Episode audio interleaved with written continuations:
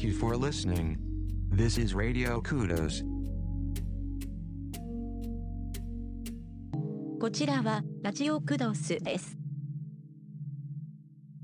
Sunday Night Live. えー失礼いたしました。えっとですね、えー配信の土壇場になってトラブル発生しまして、あれ音が出ないっていうことになっちゃいましてね、なんか最近あのマイクオンオフ騒動等々ありまして、どうもトラブルが ただのケアレスミスだっていう話もありますが、まあ、トラブルっていうことにさせておいていただきたいと いうわけでございまして日曜日の午後10時になりました。あヒゲフレディがお送りいたします。ラジオクドスサンデーナイトライブの時間がやってまいりました、えー先週はですね、えー今日は何の日がサイド B に行っちゃうっていうようなことになりましてね。どうもあの番組全体ちょっと間延びしすぎな感じだなっていう反省点がありまして、えー今週はですねね1時間でフィニッシュしようじゃないかと、えーコンパクトに収めようと。その方がまあね聞いてくださる方にとっても都合がいいでございましょう？というようなことで。まず今日はですね最初にもう忘れないうちに今日は何の日いっちゃいたいと思います。えー本日は2016年11月の6日でございます。えー本日は何の日かと申しますと、えー戦争と武力紛争武力紛争戦争ももとい 戦争と武力紛争による環境搾取防止のための国際デー、えー、 International Day for Preventing the Explo- Ex- Exploitation of the Environment in War aームド・コンフリクトまあ流流暢な英語でございますが、えーということだそうですよ、えー2001年11月の国連総会で制定されたと、えー 戦争や武力紛争が終結後も長年にわたって環境被害が続くことからその防止を目的としていると、えー戦争と武力紛争による環境搾取防止のための国際デー、ね、長い上に硬い でございます。えー片やもっと柔らかい記念日でもあります。本日はお見合い記念日柔らかいですね。まあ、えー印象的には柔らかいんですがこれねあの、えーこの成り立ちというかね、えーそもそもっていう話をすると、まあ、これも戦争が絡んでいたりなんかするわけですね。えー1947年昭和22年のこの日、え東京の多摩川河畔で集団お見合いが開催されたと。えー昭和22年ですから第二次世界大戦終戦の2年後ですね、えー結婚紹介雑誌「希望」「希望」という雑誌が出ていたようですが、えー結婚紹介雑誌「希望」が主催したもので、え戦争のために婚期を逃してしまった20歳から50歳の男女386人が参加したと。で会場で相手を探し、えー終了後に最高3人までの診療書を申し込むという仕組みだったと。えー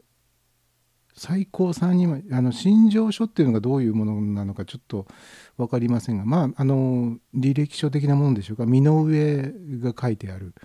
ものでしょうね多分パーソナルデータみデータみたいなものが、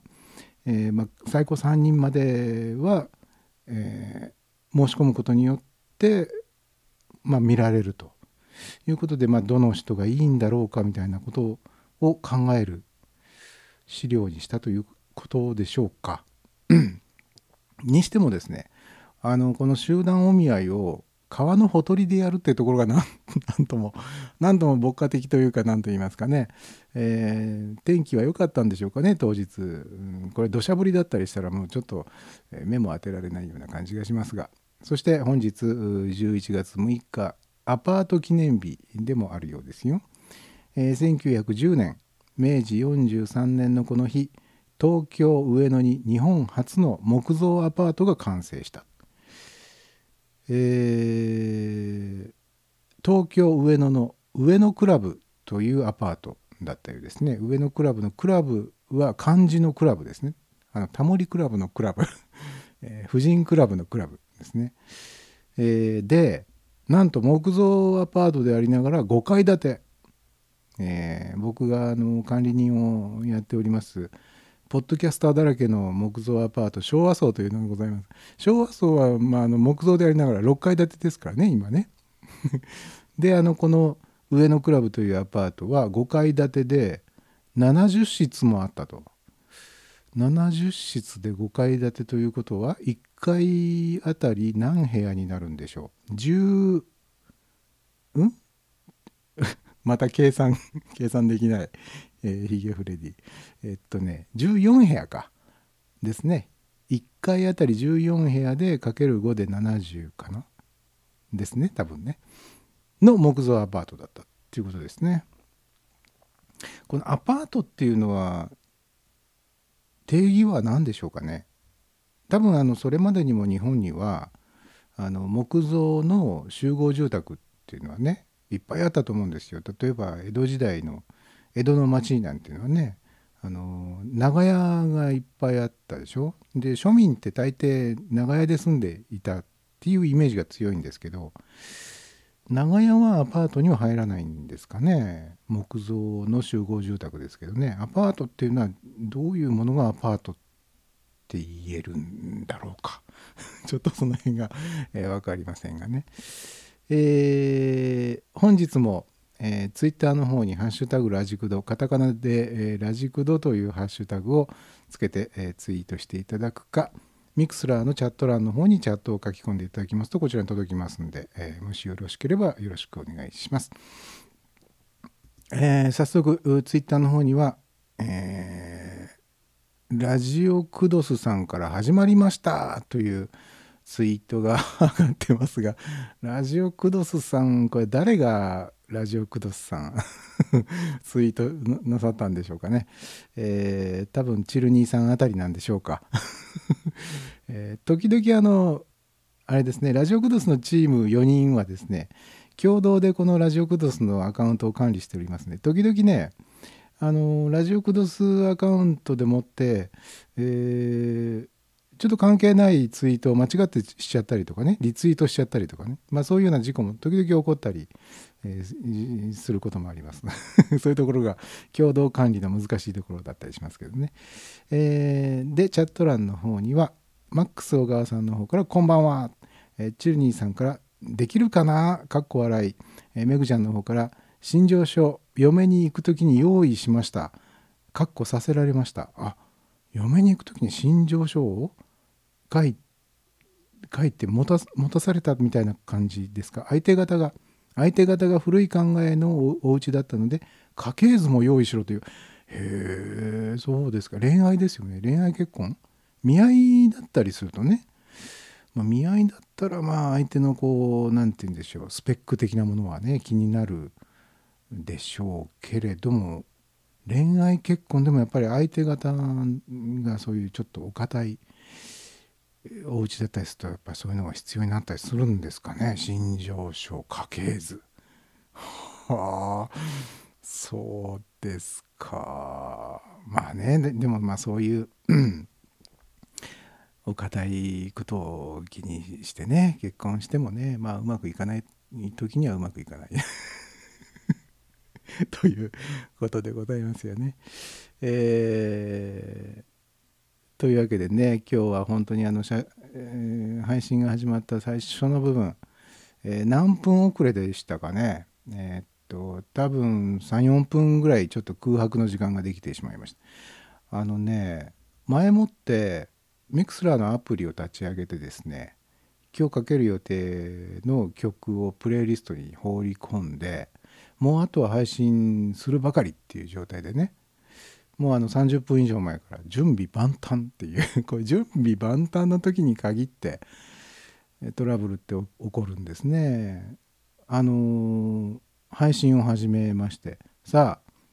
いつものあのオープニングの音を流すぞとプレイしましたら流れない。メーターが動いていないぞ。え？いろんなこと試しましたが全然 メーターが触れず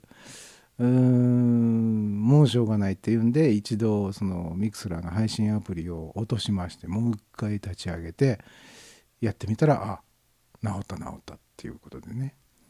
あの僕が今使ってる Mixlr のアプリはですねちょっと古めのやつをあえて使ってるんですよ。で昨日もあのチルニーさんがね最新のトライアル版のアプリを使って配信なさっていましたね。であの新しければいいだろうっていうわけでもなくてですね 僕が使ってる2つ前のバージョンが一番まあ僕的には扱いやすいんですよ。でその1個前あ1個前じゃないか今最新のアプリ、えー、正式にリリースされている最新版のアプリがですね、えー、マイクのオンオフがやりにくいと それよりも古いマイクのオンオフがやりやすいアプリを使っていてもオンオフを失敗しちゃう僕ですからあの扱いにくいアプリを使うともっとその事故発生率が高くなる 高くなるだろうということでねあえて古いアプリを使っているんですがあの最近ミクスラーからメールが届きましてね。今あの電話をリスナーの方から電話をかけてきてもらうと配信できるよと。その電話とのおしゃべりをそのまんま音声で配信できるよ。っていうトライアル版っていうのをねもし使いたかったら申請してくれれば使わせてあげるよ。っていうようなメールが来たもんですからああ使う使うっていうことでね、えー、申請しました。そしたらあの僕専用の電話番号と、えー、アプリ、えー、トライアル版のアプリのダウンロード先が、え記されたメールが届きましてですね。でまあアプリをダウンロードして、まあ、実験してみたわけですよね。うんで平日の昼間でしたか？昼間？夕方？ぐらいでした。あのテスト配信をしてみて。で自分で配信しているその最中に自分で自分の電話番号に、えー、携帯から電話をするという実験をしましたけれども見事失敗。あのコールしても全然相手につながらずにですね、えー、ピーって言って切れちゃうっていうね。あれあれっていう。であのミクスラーから割り当てられた電話番号も03から始まる電話番号なので多分ちゃんとその東京のね東京の市外局番でしょ？03って。だからまあ東京の電話番号をちゃんと取得してこれ使ってくださいっつって送られてきてるはずの番号なんですけどこれが使えないっていうことでね。ダメだねっていう。もともとですねスカイプと連動することはもうできてたんですよね。でスカイプだと無料で通話ができるところが電話普通の電話だと、まあ、当然のことながら通話料金がかかりますよねなので無料でコミュニケーションが取れるインフラがもう整ってるのにあえて今有料のコミュニケーションをおすすめするみたいなその意図は一体どこにあるのかなっていうちょっとわからないんですよ。でまあ1回ぐらいはねでもあのやっぱり新しいもの好きなのでできるって言われるんだったらじゃあやってみたいなと思って実験してみてダメだったってことなんでね。まあできれば1回ぐらいは誰かと電話でお話をしながらその番組を進行するっていうのもねやってみたかったなっていうような感じもするんですけれども。まあ別に配信する側にとってもリスナーの皆さんにとってもそれほどメリットのない 機能だと思うのでまあできてもできなくてもいいかみたいな感じでねで結局今もちょっと古めのアプリからアプリというかまあ古めのバージョンからお送りしております。えーチャット欄の方に行きましょうかね。えーめぐちゃんの方から、えーとっとと離婚しました。かっこ笑い。ねえー心情書や家系図までも用意したけれど、まあ、ねえ、別れる時は別れる。ね。えーチルニーさんの方から、あれはやりにくくなりましたねって。ねどれのことで？あれっていうのは、どれのこと？その、一番新しいトライアル版ではなくて今の正式バージョンの最新版のことですかねマイクのオンオフですね多分ねうんやりにくいですね。あのいちいちそのマウスでドラッグしなきゃいけないっていうね。うんオンとオフじゃないんですよね。ボリュームの上げ下げで全て操作しろっていうふうに言われちゃったのでね。これはちょっと使いにくいだろうと思ってですね。一応あのミクスラーの方にも僕これはちょっと使いにくいですよっていうふうにあれはメールで送ったのかな？ツイッターで送ったのかな？ちょっと忘れちゃいましたけど一応、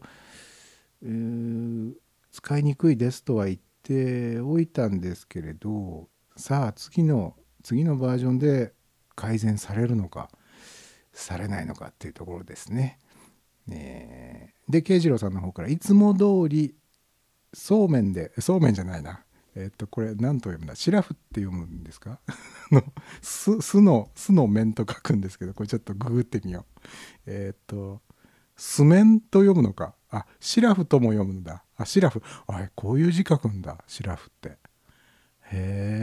え。なるほどね。まあ、そうめんでないことは確かですね。えーいつも通りシラフで、えーそれはいつも通りと言えるんでしょうか、えーで、えーめぐちゃんの方からツッコミが入っております。いつも通り、えーで、虫明さんの方から、えーおはばんはスマホと電話は試してないんですね。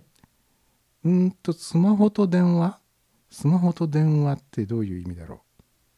う？うんと、僕が試したのはスマホで、えーあの固定電話っぽいあの電話番号に、え電話をするというやつですね。試してないのは家電から、えー東京03の電話番号にかけるというのは試してないです。えーなぜ試してないかというと、えー電話代がかなり高くなりそう なりそうだからということです。で、えー、慶次郎さんの方から「いつも通りです」と「いつも通りです」と念押しのチャットが入っております。えーまあ、そんなわけで 本日もトラブル早速トラブルの中始まったサンデーナイトライブでございます。本日は、え1時間の番組となっておりますんで、えー最後までお楽しみいただければと思います。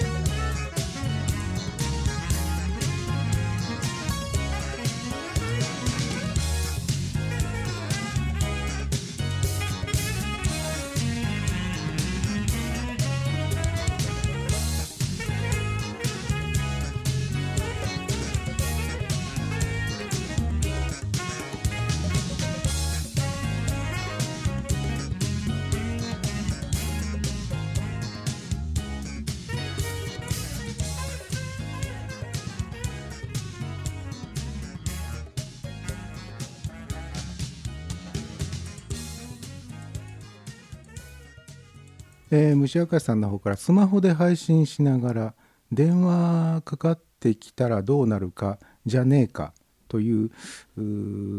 ことですがえーっとねスマホで配信しながら電話がかかってあのね今回のあのミクスラーの新しい、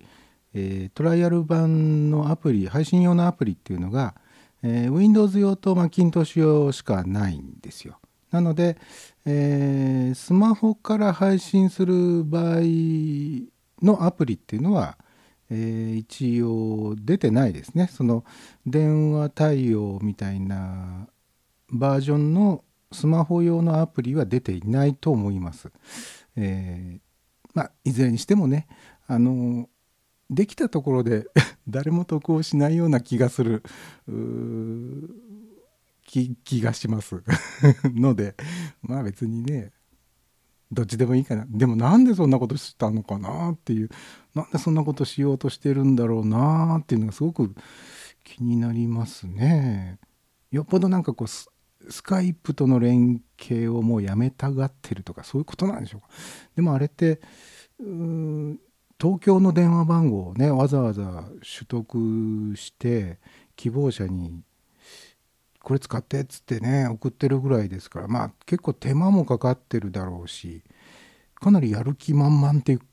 じゃないとねあんなことしないだろうし何でしょうね何考えてるんでしょうミクスラーさん という感じがします。まああの それにつけてもですね、えー昨日今日とねすんごく眠いんですよね。昨日はね 結構あの車を運転したんですよね。車を運転しててね途中でもうほんと眠くなってどうしようか。まああの幸い長距離をねずっと運転しっぱなしっていうことではなかったんでこれがね例えば高速道路なんか走ってて長距離走ってる時に睡魔が襲ってきたりすると本当にね命がね危ない。まあ短い距離でも寝ちゃえば危ないんですけど。でもまあなんだかんだ言ってその、えー赤信号で止まったりとかあの右折左折したりとかいうその動作をしてるすることによって眠気ってねまあそんなにねあのすごい眠気が持続するってこともまあないんでいいんですけどまあこの眠いの眠いのは何でしょうこれ？季節的にでしょうかね。秋から冬もう秋っていうよりも冬っていう感じに近づいてきてますけれどね。あのね前に見たね記事でね人間ね寝っぱなしだとどうなっちゃうのっていう記事があって。えーなんかねどっかが実験したんですよね。うんとね NASA かどっかが実験したんじゃなかったかな。えーっとねあやっぱり NASA ですねえーっとね長時間ベッドで寝寝転がり寝転がっている長時間寝転がりっぱなしになると人間の体ってどうなっちゃうのっていう実験を NASA が過去にやりましたと。で NASA は人間の体にかかる微小重力わずかな重力ってこと？え微小重力を調べるため被験者に70日間ベッドの上に寝転がり続けてもらう実験を実施。もう地獄のような。いくらずっと寝ていたいとはいえ70日間寝てなさいって言われたらちょっと精神的にきついな。でしかもですね普通にこう水平のベッドに寝転がるんじゃなくってこの実験ではねベッドを後方に6度傾けるつまりその頭の方を少し下げてベッドをね下げて、えー体内の水分が体の上部に来るように、えーつまり微小重力がかかる宇宙船内と同じような環境が作られましたと書いてあります。恐ろしい頭の側が下がっているベッドで70日間寝続けるってちょっと恐ろしいですね。あの昔サンダーバード2号でねバージル・トレーシーがサンダーバード2号に乗り込む時にこうくるっとこう体がねひっくり返って逆さまになってこう滑り台みたいなところそろそろそろって降りてってサンダーバード2号に登場するっていうシーンがありまして僕大好きでしたけどねあのシーンは。でもあれああいうんだったらいいんですけどわずかに6度傾けたまま何十日もっていうのはちょっときついですけれどもでこの実験っていうのがね宇宙空間を移動する宇宙船に長期間滞在し続ける乗組員の体にどのような変化が起こるのかっていうのを調べたかったわけですね。で70日間の実験後すぐに被験者の体を調べたと、えー、そうすると心拍数がベッドから立ち上がった瞬間150まで上昇とで被験者は立っていられないほど体がフラフラしたと。でこの実験だけで判断すると長期間寝続けることは体に良い影響を与えないことが分かります。こんなことはね実験をするまでもなく分かります。絶対いいわけがない、えー、ではベッドを傾けずに水平な状態だとどうなるかと。ベッドに寝ている人がまず感じるのは床ずれですと。はいはい。よくねあの入院なさってる方とかねあのうちのおばあちゃんも晩年寝たきり状態になりまして、えー、まあ、家で介護してましたけどその時にもね床ずれ対策結構大変でしたけどね。で、まあ、寝っぱなしの人がまず感じる問題というのが床ずれで、えー、長期間同じ体勢で横たわっている時に体がベッドに触れているその接触面の血行が不全となり部分的に壊死してしまうというものです。で床ずれはお尻や腰背中といった箇所にできることが多い、えー、とのこと。うんまたベッドに寝転がり続けていることで筋肉が減少してしまうと。え最初の数週間で筋肉の量が10から15%減少、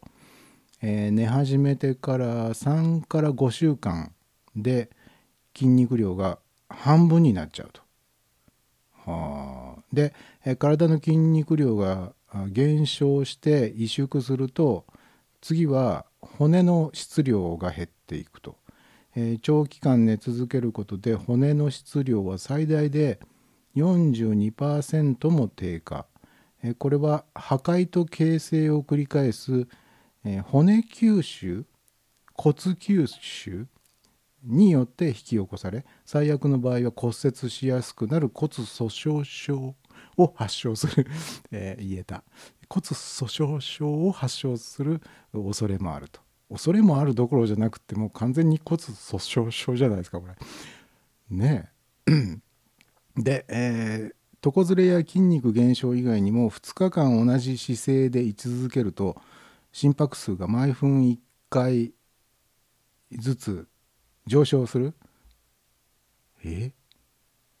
毎分1回というレベルで上昇したりって書いてありますね。で体を流れる血液量が減少し体を循環する酸素量が少なくなりものすごく疲れやすくなったりするそうです。えー、これら以外にも腎臓結石や肺炎の発症リスクが高くなるといった報告があるためベッドや布団に横たわる時は時間を決めて適度な休憩をとる。寝ている時に休憩をとるっていうのもまた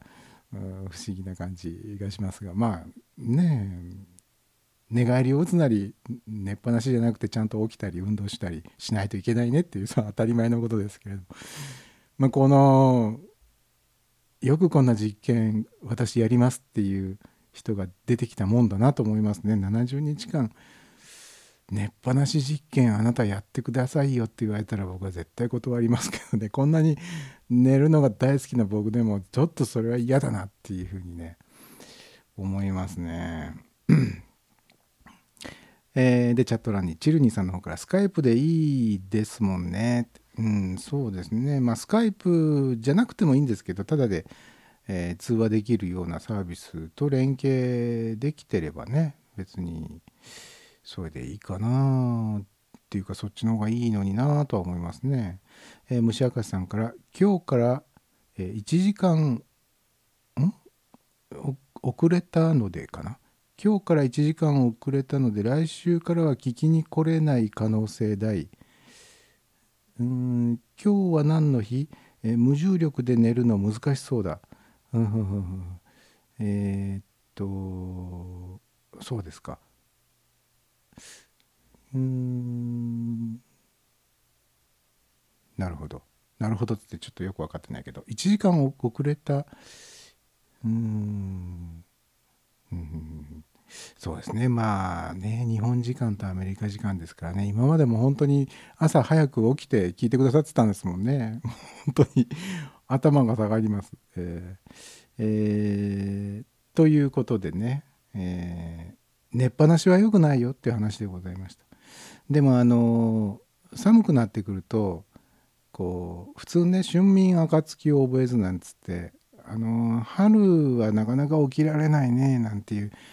話はありますけれどね。寒くても起きられませんよね。っていうか寒いと起きられないっていうよりも布団から出たくなくなるっていう季節が到来してまいりましたですよね。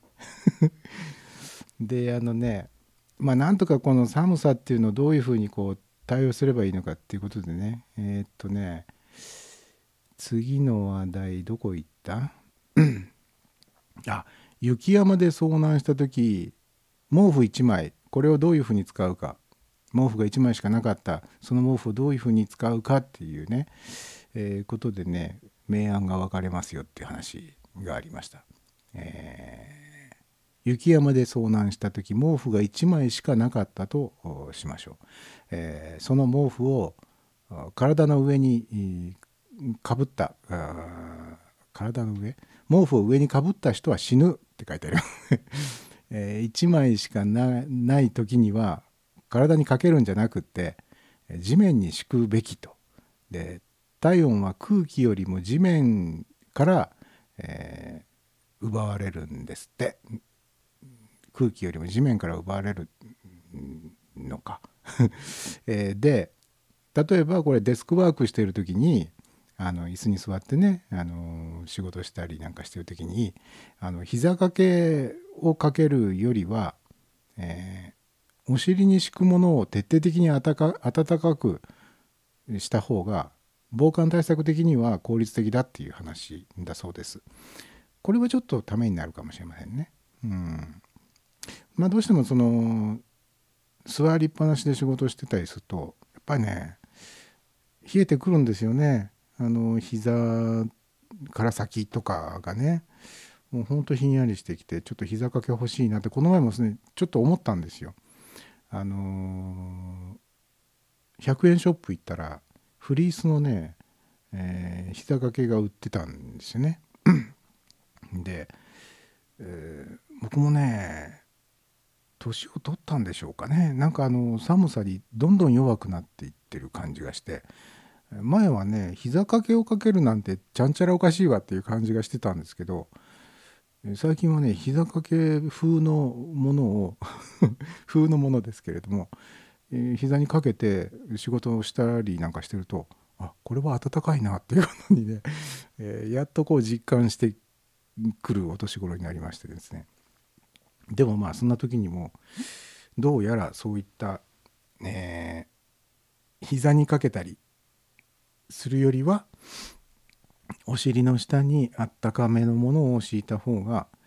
えーいいらしいよとまあ両方やればもっと暖かいんですよね、まあ、お尻の下にも敷いて膝掛けもかければ別にねいいわけでね。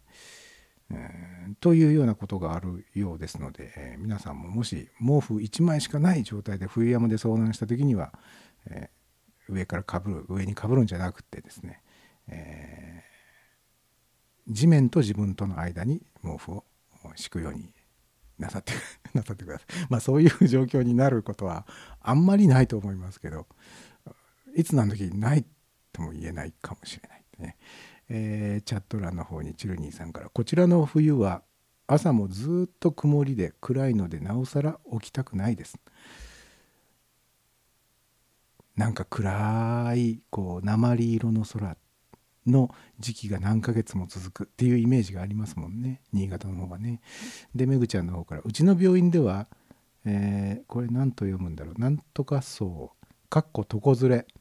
予防のため夜間も含め1日7回平均3時間おきに体位交換。体位交換。ね。あなたの好きな体位はっていうそういう時の体位と同じ字ですけどあ体位交換っていうんですか。あの寝返りを打たせてあげるみたいなことですかね。ねね寝る姿勢を変えさせてあげるみたいな。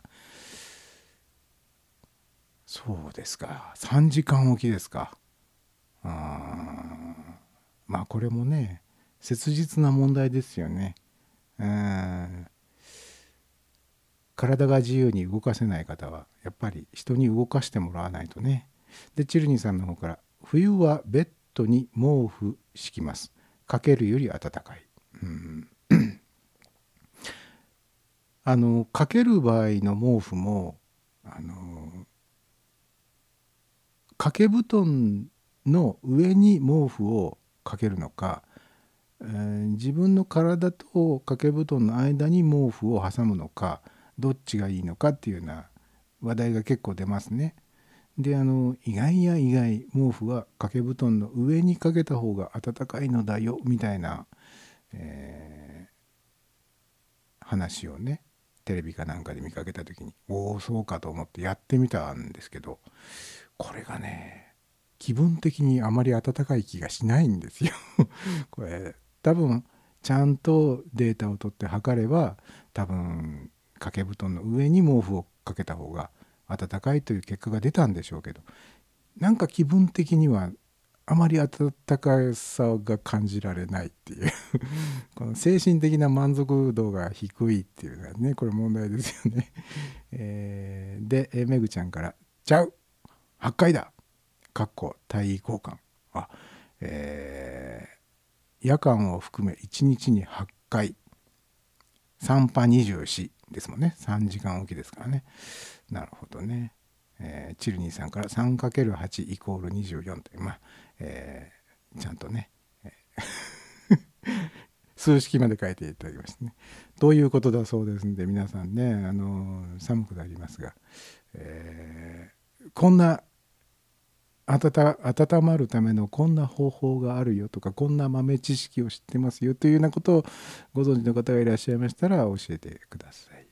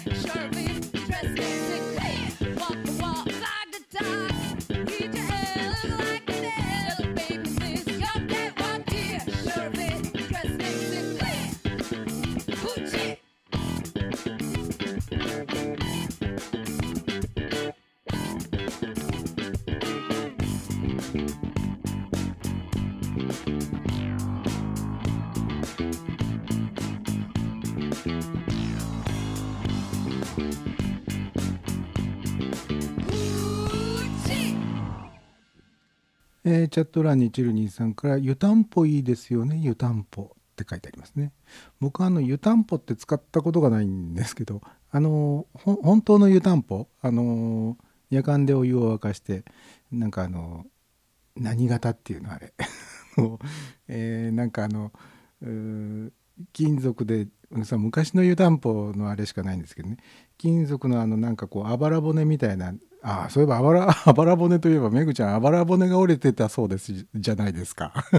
あの先週の「サンデーナイトライブ」の時にちょっとぎっくりになっちゃいましてみたいな話をなさってましたけど実はぎっくりじゃなくてあばら骨が折れてましたっていう書き込みを Facebook で拝見しましたよ。大丈夫ですか？本当にね本当体だけは大事にしてください本当にね。であの 湯たんぽってあのジャーっとこうお湯をね入れてそれをあの金属製のなんかあれをこうなんかこう布製のものにこうケースに入れてそれを布団の足元のあたりに置いて温まろうっていうようなやつでしょ？ねえ。えー僕はあれ使ったことがないんですよね、えーめぐちゃんの方から冬場は毎日寝る前に布団乾燥機でお布団をぬくぬくにします。ああ布団乾燥機はいいよね。あれもあの結構時間かからないあの布団乾燥機、えー結構30分ぐらいかやっとかないと暖かくならないとかそういうね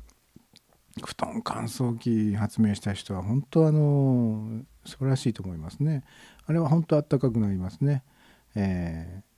でも毎晩やるっていうのは寒がりですかねやっぱり、えー女性はやっぱりこう冷え性の方が多い。というねイメージがあります、えーチルニーさんからダンゴムシみたいなやつね。あそうそうそう。あのダンゴムシみたいな金属製のやつ、えーで、えー家オレンジのプラスチックのやつです。かっこホームセンターで購入。あそういえばそういうのも見たことがあるな。えーオレンジ色のプラスチックのやつね。はいはい。そこにお湯を入れてってやつね。えーあのね江戸時代の湯たんぽっていうのはご存知ですか？江戸時代の湯たんぽってあれ陶器製なんですよね。あの陶器でできたあのなんていうの？えっ、と紙瓶みたいな 例えが悪い。あのまあそこにまあ原理は同じですよね。その陶器でできたあの器入れ物にこうお湯をダーッと入れてでまあ蓋をどういう蓋か分かんないけどしてまあそれを湯たんぽとして使ってたっていうね実物をどっかで見たことがありますけど。ああ江戸時代の人もやっぱりっていうか江戸時代の人の方が寒かったはずですよね。住宅事情がね隙間風とかすごかっただろうなっていうまあ想像に難くないっていう感じですけれどもね、えー今日は本当にあのいつもですけどろれつがあんまり よく回らない、えーめぐちゃんから「A、えー肋骨骨折です」かっこ笑い。いや笑い事ではない。ね喘息で咳き込んで肋骨を折ってしまったってなんかこう自分の体で自分の体を痛めるっていうね。自力で骨を折っちゃったっていうなんとも切ない感じ。でもあの肋骨の骨折ってあれどうしようもないんでしょ？あれあの時間をかけて少しずつ、まあ、治すというか。こうね良くなるのを待つしかないんですよね確か。うーんしばらくはあまり無理しないでね、えーください。えーあめぐちゃんから自分の職場の病院で受診して肋骨骨折って診断されたのにドクターも市長市長っていうのはどういうあれでしょう市長お医者さんのリーダー？なのかな、えードクターも市長も休むとは言ってくれない。ブラックだわーって書いてあります。本当ブラック。ブラックな職場ですな。まあそれだけね人手不足が切実なんでしょうね。うんもしくはまあプロの目から見て肋骨の骨折ぐらいで休むなんていうのは大げさだなんていうような考え方なんでしょうかね。あ市長というのは看護師長のことですか。はははあそうか。今や府長じゃないんですもんね。昔は看護婦って言ってたんだけど今は看護師だから市長なのか。あ昔のあの水前寺記憶が出てた「ありがとう」なんていうドラマを見るとね、えー府長さん府長さんみたいなね言ってました、えーチルニーさんから。そして肋骨折れたまま1日8回体位交換するのね。ねもう大変ですよ。力仕事ありですもんね。うーんね大変大変。なんかもうもうすごい他人事みたいに言ってますけどね。まああのこの前えーっと先週だか先々週だかも最近野菜が高くてねっていう話しましたよね。であのやっぱこの寒い時期になると、鍋物っていうのがねやっぱり強い味方なんですよね。あの作るの簡単だしあの後片付けも簡単だしあのななんつっても冬は鍋作っときゃ間違いないっていうね。献立考える苦労もこれであの3分の1ぐらい減るっていう感じなんですけれどもまあ鍋物といえばやっぱ白菜使いたいとかネギ使いたいとかね、えー春菊使いたいとかあと何使うかな、えーまあとにかく野菜の入ってない鍋物っていうのはまず考えにくいんで せっかく手抜きができる鍋物の季節が来たのに鍋物はちょっとコストパフォーマンスがみたいなねいうことになっちゃってるんですけどどうもあの学校給食にもこの野菜の高騰っていうのが影響してるみたいで三重県の、えー鈴鹿市三重県鈴鹿市の、えー学校の給食私立の、えー小学校と幼稚園でえっとね12月と1月に、それぞれ1日ずつもうこの日は給食なしよっていうふうにしたらしいですよ。もうあの給食費を値上げするっていう手もまあ考えたらしいんですけどさすがにちょっとね値上げしますっていうことになるとまあそれはそれでちょっと問題が出そうだっていうことで、えー12月の中で1日、えー来年の1月の中で1日、えー給食なしというね日を設けることでなんとか採算を取ろうとしているらしいです。今あれですね給食費ってまあその市町村市町村じゃない市町村とかにもよるのかもしれないですけどここにはね、1人当たり月額4,000円以内に収まるように献立を作成しているって書いてありますね。えー月額1人当たり4,000円でお昼ご飯を作るっていうのはこれねやっぱりすごいな。そんなこと僕はちょっと月額4,000円では無理だな。どう考えても無理だなって思いますけど。まああの人数がねその何百人とか何千人単位で作ればまあ少しはコストも下げられそうですけれどね。いやーでももともとはギリギリの多分採算的にはギリギリの感じでやってたんでしょうから。まあちょっと野菜が高いとか何々が手に入らなくなったとかってことになると直結しますよね。もうすぐに響いちゃいますよね。これはあの給食をこの日はなしねって決めたその日っていうのはどうなるんでしょう。お弁当持ってきてくださいねみたいな風になるんですかね。まあお弁当その日作んなきゃいけないってなるとちょっとお母さん方も大変かもしれないですけど。まあでもまあお弁当を作らなきゃいけないってわけでもないですよね。その日一日ぐらいねお昼ご飯お腹が空かない程度のものを持たせれば。あの菓子パンでも何でもねないよりはマシだね 持たせればいいのかって。ね大変みたいですね。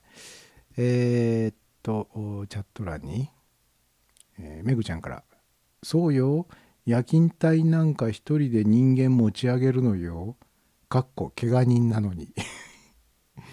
一人で持ち上げるの。肋骨を折ってる人が。ねえそれはきつい。でも治治らないんじゃない？それいつまでも。いつまでもいつまでも治らない骨折。なんじゃない？あチルニーさんからやっぱりサイド B もやってくださいよ。あ、えー今日は試しにサイド A だけにしときます。試しにっていうかね。えーでチルニーさんから白菜4分の1で158円過去税別とか高級品すぎる。うん。そうね、えーもう下手するとそのまあ白菜、えーそうだな葉物野菜1玉500円超えたりとかってなっちゃうともうあのなんだここはっていう感じですよね。ここは高級スーパーかっていう、えー高級食材を扱うお店かっていうような感じがしてきますね、えーチルニーさんから給食主食かっこご飯を持参することにすれば安くなるんじゃないのかな。いやどうだろう。主食ご飯よりも今はやっぱり野菜が一番影響してる。でもまあご飯だけでもうんどうなんだろう。でも給食の主食だから今ご飯じゃなくてパンじゃない。あ今どうなんでしょう。パンなの？ご飯なの？スパゲティなの？日本の学校の給食の主食って何でしょうね。まあいろんなバリエーション多分僕らが子供の時よりは今の方がね多分バラエティ豊かで美味しいものが食べられてるんでしょうが。うーん。まあね。本当。えー給食も大変だし鍋物の危機でもある。ね。いうことでございます。えーまあそんなわけでございまして、えーもうそろそろですか。あと5分ほどで、えーサンデーナイトライブ終わりということでございます、えーやっぱりあれですね1時間の番組っていうことになるとこう短くていいですね。なんかなんとなくこれはこれでいいなっていう感じがね。やっぱりね2時間っていうのは長いですよ。長いな。うん、でチルニーさんから「うちの市は100%米食なんですの」えー、給食が100%米食ですか。じゃあパンは時々出るみたいな感じ。それとも時々も出ないのかな。へえあそうか。米どころですもんね。新潟は。米どころだからやっぱり米を食わなきゃ始まらないぜっていう話でしょ。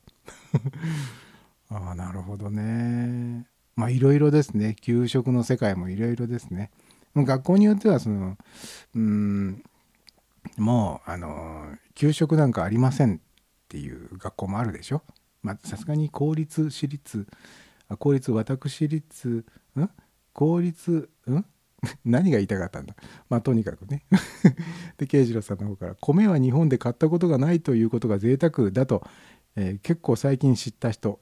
買ったことがない？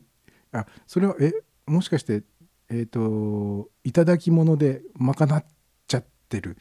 え賄えちゃってるっていうことですか？あじゃあもう農家さんから直接お米もらえてるって。まあそれは贅沢ですね。贅沢ですよ。それは素晴らしいですね。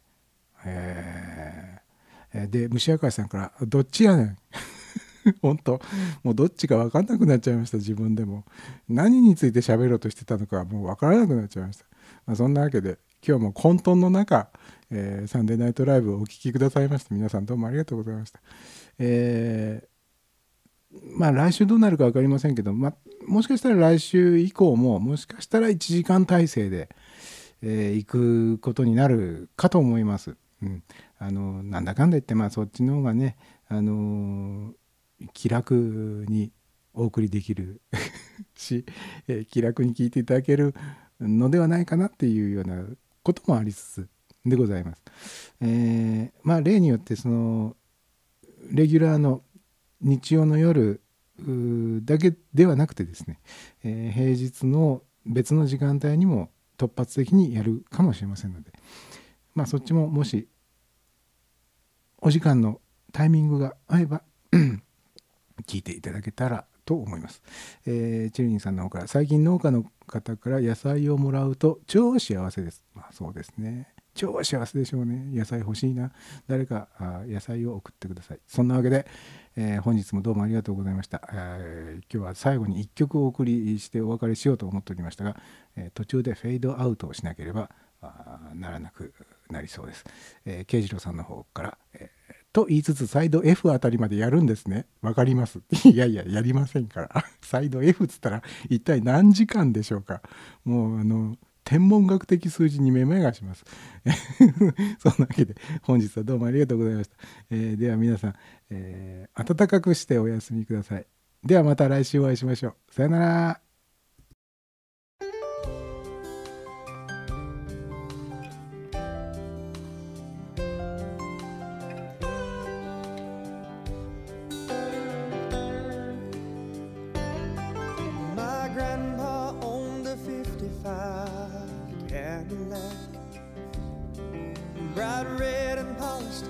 Shine just like the sun.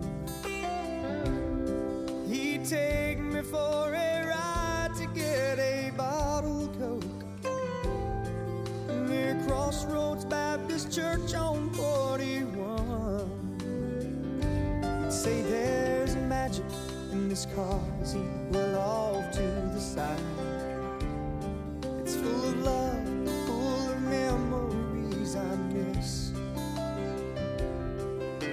Worn out leather seat is where your grandma sat. It's where your daddy gave your mama the first